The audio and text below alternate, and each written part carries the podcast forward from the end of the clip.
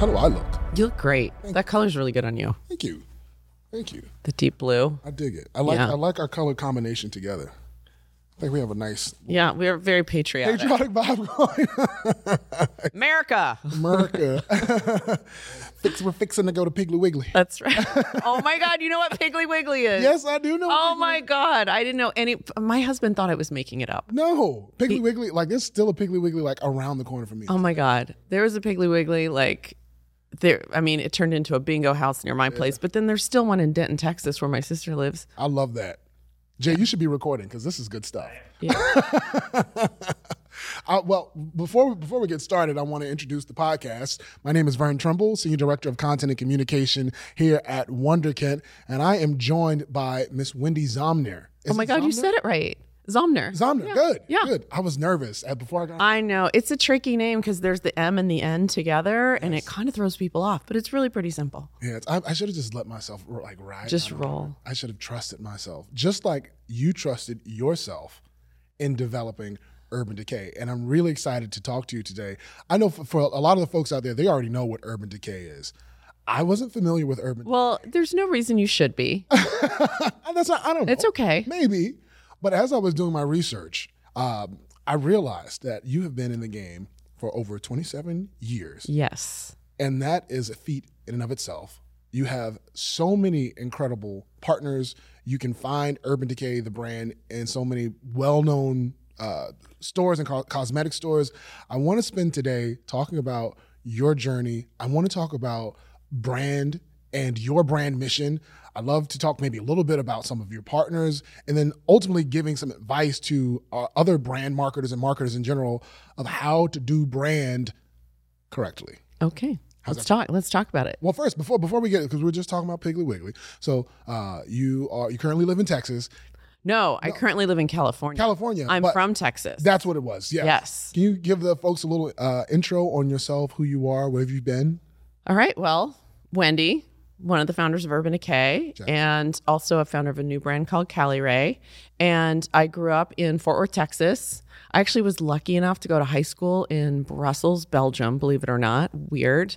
Um, but it was great. Kind of gave me a real insight in the world. And I felt like it was a good opportunity for me as a young person to start like studying people. And I think, you know, as marketers, that's what we love to do is like get into people's minds and understand them, what makes them tick, what motivates them. So I feel like that early, those early years of being like dumped into a completely different culture were really good for me and kind of opened my eyes beyond, um, beyond Texas and the United States and everything else. I came back to the U S, went to college, and I got my first job out of college was at the Leo Burnett Company in Chicago. And that was a big ad agency. I worked on some big accounts. I actually worked, I'm old enough where I worked on a tobacco advertising account when I first started, um, very weirdly. And um, and then I moved on to um, insurance, and then I got to go to um, Nintendo and Reebok. And that's really where I started to understand like popular culture and made myself an expert in popular culture. I moved out to California to work on a fast food account, and I ended up through friends meeting Sandy Lerner, who was the founder of Cisco Systems. Mm-hmm. And Sandy was like, let's start a makeup company. And I was like, I'm in. I had always wanted to be an entrepreneur. Sandy was one of these inspirational women. And I mean, we could do a whole podcast on women that inspire other women.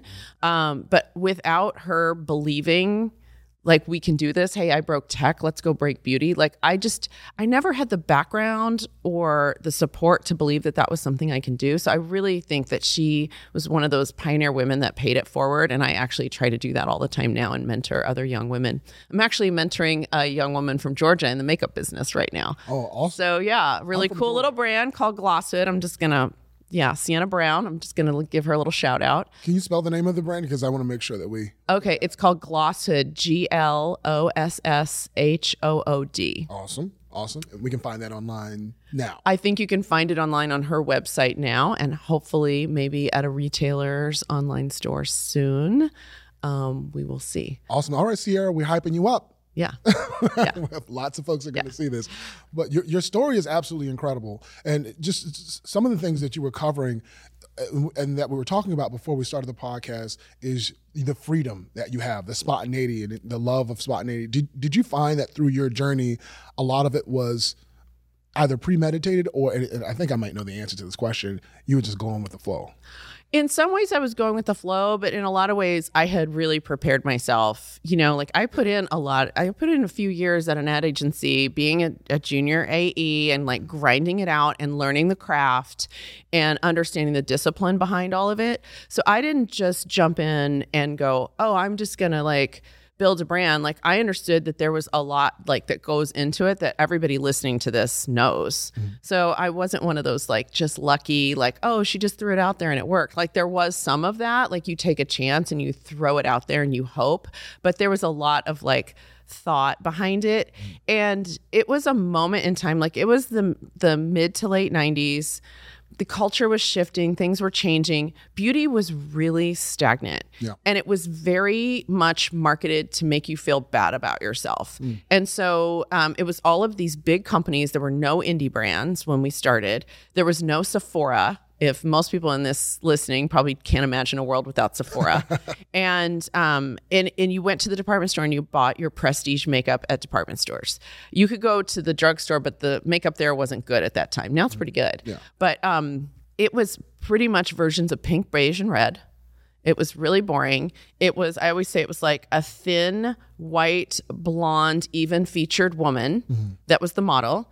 And if you bought the product they were advertising, maybe possibly you could aspire to look more like her. Oh, wow. And I just felt like that's so wrong. Like we're all really beautiful. Like beauty should be about self-expression. And I was inspired by that when I was a junior in high school and I was coming out of church with my family, and the priest, I told the story yesterday, the priest was like, "You're hiding behind your mask of makeup." And I was like, this isn't a mask. This is like storytelling. This right. is me showing you who I am. And so I had always viewed makeup as this like form of self-expression. Like I got sent home in eighth grade for wearing too much makeup. And in Fort Worth, Texas, that was really hard to do. so um, so I just, I've always had this passion for it as this means of like telling your story. And I felt like other people should feel that. And so that's really what Urban Decay was about. And people asked me about the name. And, you know, it, we kept saying it was urban something, urban something. And someone just was like, call it Urban Decay. And it's, it's catchy, but yes, I was like, oh, is that really the right name for a makeup company? And then I started thinking about it and like, what was our mission? Our mission was to kind of break beauty, right, and have a completely different point of view and give people these tools that were like super luxurious, awesome products, but, um, but not, um, but not confined. It's almost like uh, counterculturalism. It was totally counterculture at the time. Like the brand statement I wrote, like people cannot believe it, but I was like, the brand statement I wrote in nineteen ninety-six says, Urban Decay is makeup for girls and boys, mm-hmm, who want to show the world who they are and put their own stamp on it. See, like men wearing makeup in the nineties, yeah, was like out there. I mean, except if you were like Prince, a rock star, right? right? Like Kiss, Jim yeah, Simmons, and those guys. Yeah. But that, but that's so like you were already, or Nikki in, Sixx, yes, who blessed my baby when I was pregnant, which is a whole nother wow. story we can talk about another time. But weird I'm in the middle have, of Times Square. I'm gonna have you on like four or five podcasts. Oh, I have stories. So I feel like I have stories. Days. Yeah, days. But I think what's what's also really interesting is when you when you touch on storytelling, and I think that that. crucial element in marketing, as we look at the landscape of marketing today and as we talk to marketers, I think it's something that's fundamentally missing. Good storytelling, storytelling that you're pas- you're passionate about. We're, we've shifted so far to the right with performance, driving sales, offering deals, measuring and tracking everything, that we've lost sight of what motivates us. So I'd, I'd love for you to talk about how Urban Decay and now caliray, how they are uh, mission-driven brands, right, and what and what inspires inspires you and what has inspired you. Yeah, because I think performance is important, yes, and we all have to tap into it to to elevate our sales. But I do think at a brand's core, it's even beyond brand. It should be, like for me, brands are mission-driven. So the mission for Urban Decay was to give people this form of self-expression, to give them something to tap into that wasn't all about that perfect model. It was about, you know, you being beautiful. And the name Urban Decay, like if you think about, you go to New York, right? And there's this like crumbling brick wall or mm. rusting fire escape. Like the cool thing about that is like it's it's not, it is falling apart. It may not be perfect, but it's really weirdly beautiful. I dig it, yeah. And it has a story to tell. Mm-hmm. And that is just like every single one of us. Like we may not fit that conventional mold, but we are all like awesomely beautiful. Yeah. And I said, you know, Urban Decay was the brand for like weirdos and misfits, and we're all weirdos and misfits. one hundred percent. Who doesn't feel that way sometimes? Literally everybody. Right? Yeah. Anyone that says like, I fit in perfectly, it's like, yeah, delusional. Yeah. but But but please continue, yes. So, yeah, so we just felt like the brand was mission-driven. We were all about empowering people to um, to bring bring who they were to the party. And, you know, now if you tried to build a brand on that aspirational ideal, you'd be like, you know, there's no takers, no. Right? So I feel like mission accomplished in many ways, and that any beauty brand that starts today is all about like, it's a tool for self-expression. Like that is everyone's mantra. And I feel good about that. Like, mm-hmm. oh my gosh, we did it. And we paved the way for all of these indie beauty brands to be successful. And I think that is also really cool because the customer is more segmented. She should have more choices. It shouldn't be about like, oh, there's three or four brands out there. Cool. She should be able to like tap into this very specific thing that speaks to her. And beauty's a really weird space, right? In some ways, it's packaged goods. It's not unlike your Tide Pods, right? Right.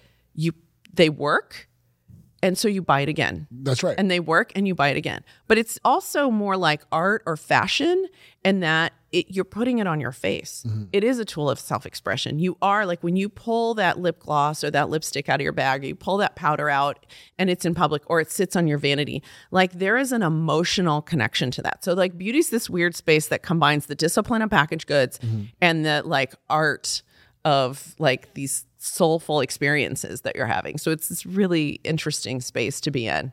I love that a lot. So I'm not, I don't wear makeup, but I do have a skincare routine, and I find, and it's not something that I had done uh, earlier on in my life, but as I'm getting older, I'm like, okay, I want to take care of my skin. But I find myself being drawn to brands and trying out different brands for skincare that are mission driven, that are sustainable, that are aligned with my core values. So like that very much is a part of like making a purchasing decision. Right. Well, that's great that it is, because my new brand, Caliray, I, the space I saw in beauty was we're doing all of this single use plastic.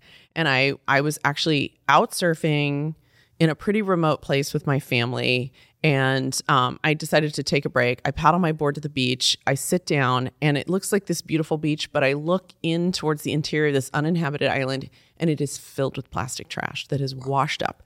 And I started thinking about how really like all of this plastic is a problem. Yes. And so, and beauty is a big contributor. And um, I mean, I created this thing called the Naked Palette, which most women have in their makeup drawer. Okay. And I started thinking about like how many naked palettes are in these landfills. What's a, what's a naked palette? A naked palette's this twelve pan neutral eyeshadow palette. Okay. I always say like it made your makeup drawer. Like it was everyone's like go-to palette. Mm-hmm. And um, Urban Decay still sells them today. So it's just this very like y- user-friendly, like everyone loves it. Just throw it in your bag. You can create a bunch of different looks with okay. it. Okay, I think I've seen that in like my mom's purse. Oh, your okay. mom or sister has one. Got it. You know someone that has one. Gotcha, gotcha. Okay. Um, so I just started thinking about all the stuff we were putting into landfills, and I and I really wanted to create a brand like with a new mission, and the mission is sustainability. Mm. And interestingly, in beauty, what I'm finding is like that mission is really important, just like it was with Urban, but ultimately you have to talk about the product first. So again, you're like down to performance versus brand, right? Mm. Like even within the brand itself, like wow. above and beyond your marketing, inside the brand, you have to like balance performance and balance, yes. um, balance the mission. That's incredible. That's incredible. How have you seen yourself evolve alongside, like as as a per, as a person, evolve alongside your brands, uh, starting all the way back in what, ninety-seven? ninety-six. ninety-six, yeah. So make sure you have that year. Yeah. ninety-six all the way to twenty. I was twelve when I started, right? That's yeah. exactly right. Yeah, that's right. um, I've evolved a lot. Right. I mean, I felt like I was the mentee and now I'm the mentor uh-huh. in many ways yes. in this sort of bigger picture. Um, in some ways, things haven't changed. I'm still like hauling boxes into the office, I you know, when the boxes arrive, like I dig that. Yeah. Yeah. Um, so uh, there's still grunt work to be done when you're an entrepreneur. Like there was an evolution um, for a while with Urban. Once we got it to a size, right? I was in very much founder mode, and I was traveling a lot. I had to be a lot of places, and I I love getting granular with the product. Like to me, the product is everything, mm-hmm. and how people are going to experience it, and I want to have my hands in it and touch it, and like be really the driving force behind creating it. So in order to do that, I kind of had to step out of that founder role and get back into like entrepreneur role. Mm. So that's part of why I wanted to start caliray as well. Above and beyond the sustainability mission was I just personally love to get my hands dirty. Yeah. I love that. And that's actually a sentiment that should be reflected across other marketers, specifically brand marketers that are aligning themselves with performance. Like when you're thinking about your brand, you have to shift your mindset back to an entrepreneurial spirit in order to innovate and in order to like kind of have your pulse on the zeitgeist of culture to be like, okay, am I like a fuddy-duddy dead brand or like am I keeping up with the times? Right. And the fact that you're like going to the office and lifting up some boxes, because like I've seen your guns, like you, oh, yeah, thanks. you, you, you, you're yoked in a good way. Oh, thank you. I, I, but I love that, and I think like, what would you say to marketers that are try like that feel lost in storytelling, in on, in reclaiming that entrepreneurial spirit? What should they do to rediscover that? Yeah, it's it's. I think sometimes it's hard when you have like when you have a nice budget. Sometimes it's easy to just. just go, oh, well, I'm going to throw money at that and throw yes. money at that and throw money at that and throw money at that. And I felt like, you know, yesterday I was on a panel with Jason mm-hmm. from Tushy. Right. And I really loved listening to some of the really innovative things they were doing. Um, you know, their like butt con exhibit, their funeral for a tree. Like I was super inspired by him talking about these really innovative ways they created noise and attention without a lot of budget. Right. And um, we tried to do the same thing. Like we partnered with a swimsuit company and sponsored um, a bunch of ex D one volleyball players to play in the Manhattan Beach Six Man and created a lot of content around that. Right. And so I think there's things you can do. Um, and I think you have to pretend you don't have any money sometimes and oh. go, okay, if I didn't have any money, what would I do? And I think it helps you get out of the box, right? Because mm-hmm. it's really easy to just go, well, here's my meta budget and here's this and here's that. And and I'm not saying don't spend that money. I'm saying sure. just pretend you don't have any of that. Like, what would you do? And I think it might help marketers think outside the box a little bit. I love that. Excuse I also don't mm-hmm. know that much about A I, and I do think there's some like crazy weird opportunities there, but I haven't figured it out yet. So we're gonna figure out if you, you and I will stick close, and then I'll like as I'm learning, I'll send you information. Send me info, please, because we're using A I today. Even even my content team, we're using uh, tools like Jasper A I and content creation and ad creative tools to help produce. It, and it's ma- mainly based around efficiency. Uh, but it really starts with storytelling, understanding your brand in order to create like derivative content and creative elements uh, that expand your brand. But you should never use it as a tool to like define your brand because right. then you'll get like garbage.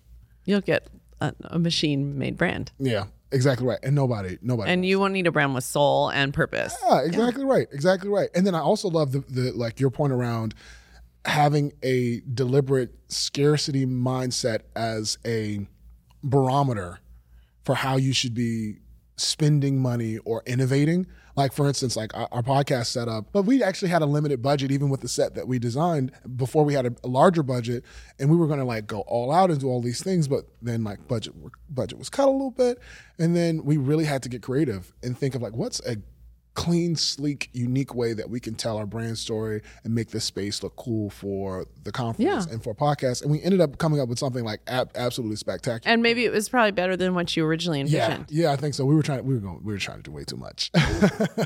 But I'd like. So you mentioned also. Uh, I'll start here. Urban Decay is. Uh, from from what I'm researching and from the conversations that we've had that we're having, it's a part of culture. Of mainstream culture, and a part of being a part of being a part of mainstream culture is the partnerships that you establish and the the industries and the folks and the the influencers that you pull into your vision and your mission as that train is moving further and closer and closer and closer to that ever uh, ever growing mission. Um, can you talk a little bit about some of the your brand partners sure. and some of the influencers? We can, we can take take both of those separately. Yeah. So. In terms of partnerships, like I, I actually often give a talk on how partnership is so important mm. in when you're a brand. Um, there's a lot of great D two C brands. I get that. Yeah. But for me, I'm I work with retailers, and m- my partner right now with caliray is Sephora. And what's so great about that is they they really are awesome marketers, and they understand the balance of performance and brand.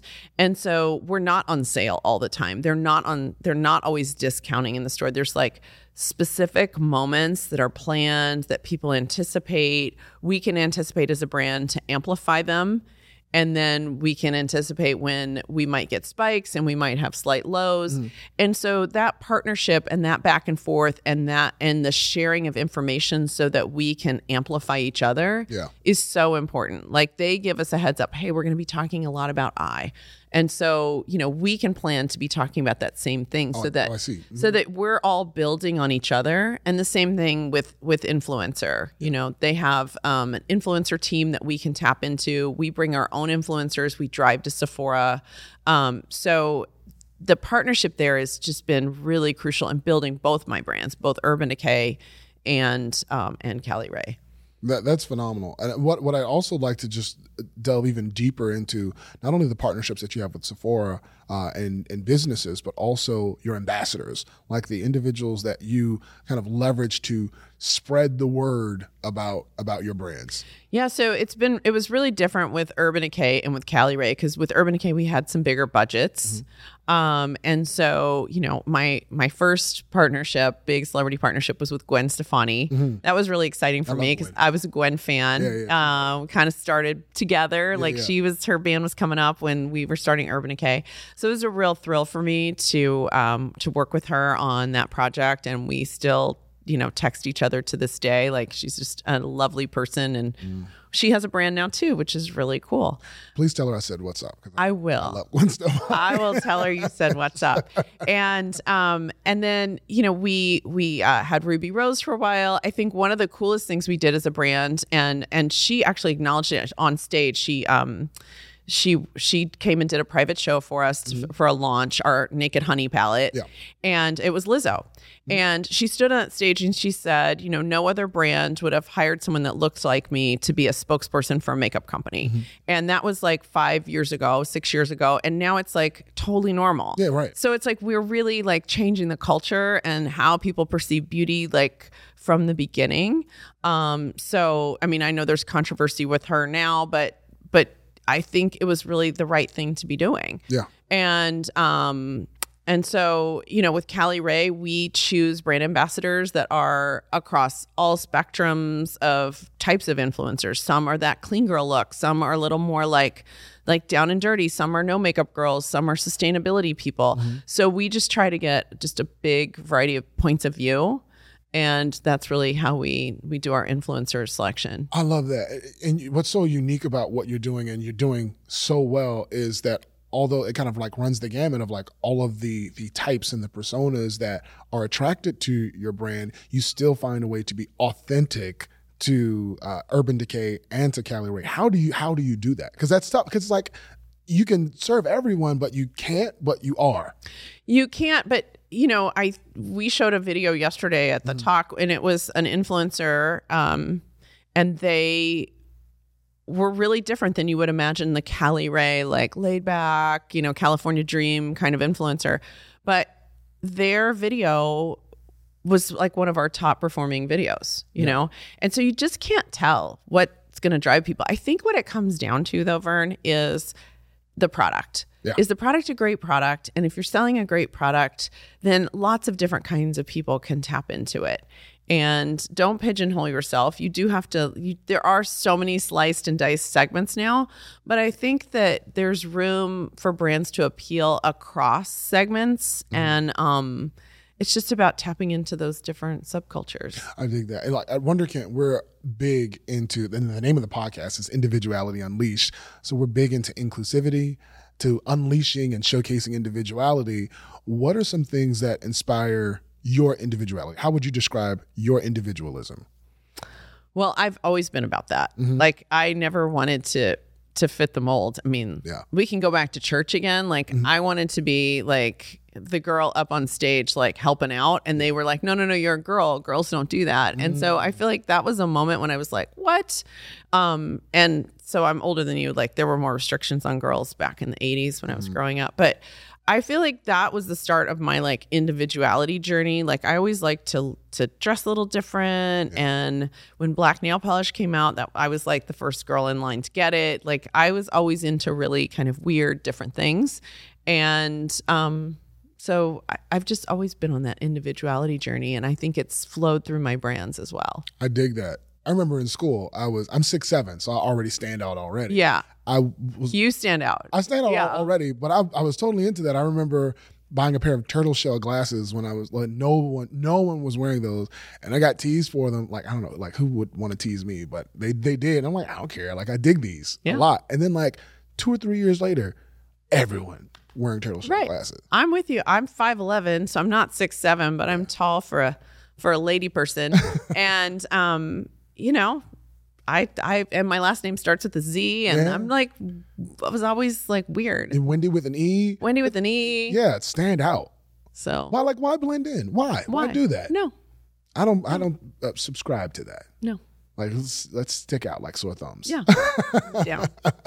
Now, uh, before we wrap up, I, you know, what's, what's really important uh, to get across to our audiences for, for me, at least today, is to really get help them to understand the importance of not resting on their laurels, refocusing your energy around understanding your brand, effectively communicating your brand, infusing that into your performance marketing as opposed to performance marketing first. Right. Yeah. So I, I love that you said no resting on your laurels. It was like a big mantra for me at Urban, because what I had observed was brands come and go. Mm. And the brands that don't evolve don't stay around. And so my whole thing was, hey, if we want to be a brand long-term for the ages, we have to continually evolve. And in order to continually evolve, you can't just like reinvent. You have to have a really clear definition of who you are. And I know it's been said a bazillion times, but that brand D N A, those key pillars that your brand stands for. And then you have to like modernize those and continually don't rest on your laurels about those, but like, hey, what does that look like right now? What is that going to look like three years from now? And so you evolve the brand, but the core of the brand is solid and strong. It's like who you are as a person is solid and strong, but like, hey, tortoiseshell glasses, you're into them, you're out of them, right? You're moving on, but it's still you. And so I think that it's really important to to be looking at your brand that way, in addition to doing your performance marketing, because number one, your performance marketing needs to evolve too. What were you calling it? Brand-formance. Brand-formance, yeah. Um, and you, your brand needs to stay relevant. And if you are just doing performance marketing, how's your brand going to stay relevant? If your brand doesn't know, if you don't know, and your brand doesn't know who it is at its like deepest core, and then you're continually like moving the brand forward, and then that performance can like follow the brand. Absolutely. And what it looks like. Yeah, I dig that. I dig that. I think that's great.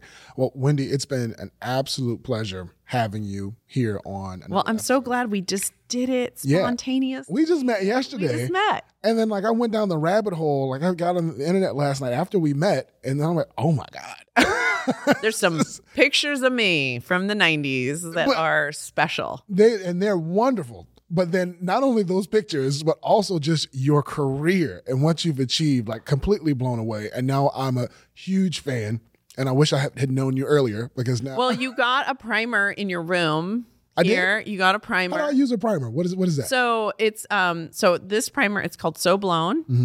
and it's you put it on, it like blows out all your pores, mm-hmm. any fine lines. But the good thing about this one is it's hydrating. It's got collagen peptides. So you being a skincare guy, yeah, yeah. you can just pop it on. You'll look a little more blurred out, a little mm-hmm. more finished. Like when you get up on stage today, yeah. like you just be a little more like, like yeah.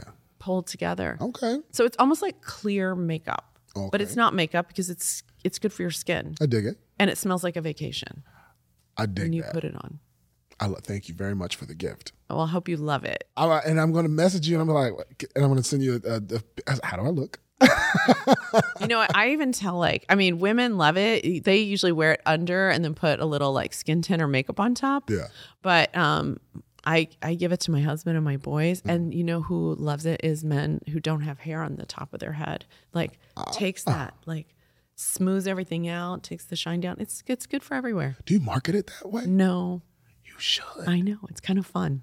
You know, I love uh, like, like beauty. The there's like the the main marketing messaging mm-hmm. and what the product's for, and then there's like the hacks. Yeah, because it's such so big on social media. Like you can make a whole career of like, we're gonna launch this product and this was it is, and then you basically like then sideline all the hacks ah. of what to do with it. I also use it as an eyeliner corrector. So I'll put a little on a brush, and if my like winged liner isn't straight, yeah, um, I can just like use that, and it cleans up the winged liner really beautifully. I love it. So lots of hacks with the So Blown primer. You're inspiring me, because like that sounds like a whole campaign in and of itself. Like you taking your your product your product and like creating like a chart of all the hacks that you could. Oh, hacks! Oh. People love a good hack. Oh, I dig that. See, now I don't, like I said, I don't wear makeup, but now I'm curious to see like all the unique ways. Well, just you wearing it as a man who doesn't yeah. wear makeup is a hack in many ways. Oh, okay. Right? Like, uh-huh. like you're. I mean, you have lovely skin. You, you clearly do take care of it, but you're gonna you're gonna put a little on. You just need the tiniest amount, and start from your nose out, and you're gonna be like, oh my God, look how good this looks. I can't even begin to describe to tell you how giddy I am that I'm getting a personal consultation from Wende Zomnir. I know. I end. I usually end up going places, and I'll talk about like marketing and branding or like big picture stuff, and then people in the room are like, yeah, but can you tell me how to like get your eyeliner like that, or how do I put on mascara? I always end up giving a makeup lesson as well. I think that's great. One of your many, many multiple talents. Wende, again, thank you so much. Thanks for having me, Vern. Absolutely. I hope to have you again soon. Yeah, thank let's so do it much. Again. Absolutely. And again, folks, thank you for joining. Thank you for listening. We'll see you again on another episode of Individuality Unleashed.